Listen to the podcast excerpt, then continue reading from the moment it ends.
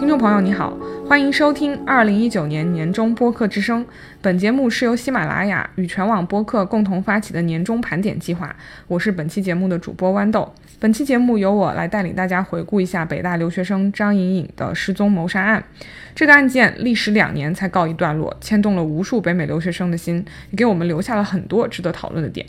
首先，我们进行一下简单的案件回顾。张颖出生于一九九零年，她在二零一七年四月的时候，作为访问学者前往伊利诺伊大学香槟分校进行交流学习。那么，这个悲剧就发生在二零一七年六月九号的下午。她坐车前往校外，打算去租个房子，但是呢，她在两点半的时候一直都没有到，中介联系不上她。到了晚上的时候，她的好友还有一个副教授非常的担心，所以就报警。那么，根据监控录像显示，在当日的下午两点，一辆黑色的轿车从在当时等车的张颖身边经过，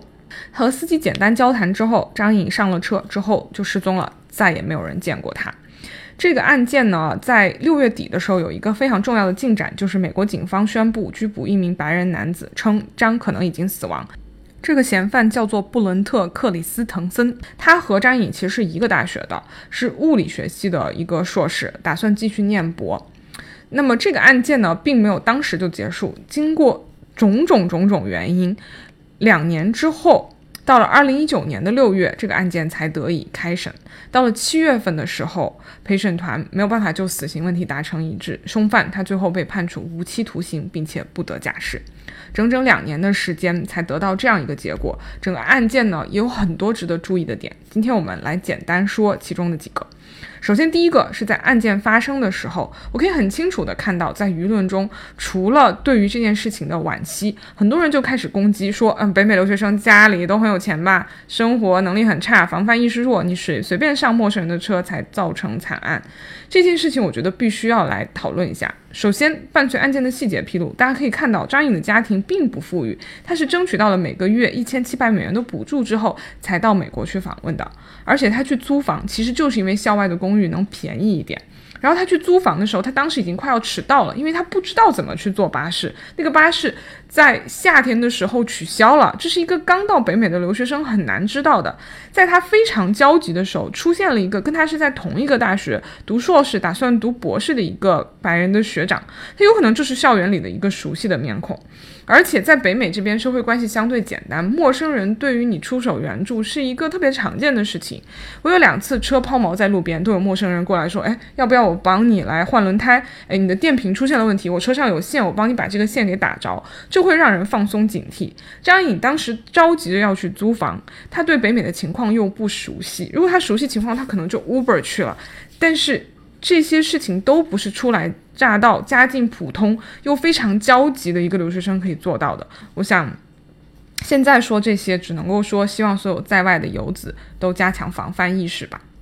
然后第二个在这个事情中引起我关注的点，其实就是案发之后，她的家人去往美国去寻找她，其中也包括她的男友侯小林。本来他们是打算在同年的十月份结婚的，他们找了很久没有找到，所以呢，他们就是跟学校一起做了一个募捐的账户，叫 GoFundMe。然后他的捐款目标大概是在五十万左右，资助他们在美国的生活。结果这件事情就引来了骂声一片，说他们的家人是为了移民美国，吸自己女儿的血，利用女儿的失踪事。件导致他的家人不得不在八月底的时候出了一个非常详细的公开信，把这些捐款的目标、缘由、明细流向全部都说了出来。而事实上，他们的家人并没有留在美国，在五个月之后，他们的父母身体都急转直下，所以只能够选择回到中国去等待庭审。但是整个这个舆论可以想象得到，对他们的被害亲属其实是一个非常深的二次伤害。我很难想象他的家人到底要用怎样的冷静和理智才能够面对舆论，坚持把这件事情做完。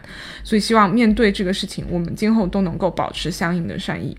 而最后一个事情就是，所谓正义会迟到，但是永远不会缺席，算是真的吗？庭审整个过程极其漫长，持续了两年的时间，每一次的延期对于他的家人都是非常强的折磨，但最后其实只判处了无期徒刑，并没有判处死刑。这个案件它其实整个过程是非常残忍的，但是死刑真的非常难执行。截至二零一八年，美国只有二十五个人被执行死刑，而评审团制度要求百分之百通过，因此留审率极。高。在整个案件的过程中，嫌犯虽然承认了杀人事实，但是拒绝招待张颖颖的遗体下落，而且一直都没有找到尸体，并且他的辩护律师称，他的父母拥有严重的精神病史，对他影响很大，他自己本人有严重的自杀和他杀倾向，而且也去学校的心理部门咨询过，自称有杀人的想法，但学校没有做任何的事情，寓意这个凶犯本人能做的自保全部都做过了。美国非常注重司法程序的正义性，最终陪审团并没有就他的死刑事宜达成一致，所以最后我们只能说尊重这个结果吧。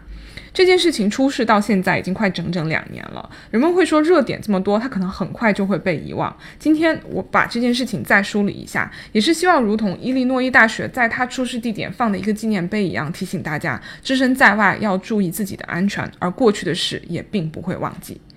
谢谢大家，这期节目就这样。如果大家想要了解更多关于北美留学，尤其是加拿大留学的情况，欢迎收听我本人的节目《多亚多亚多伦多》，我是主播豌豆。本期盘点就到这里，大家再见。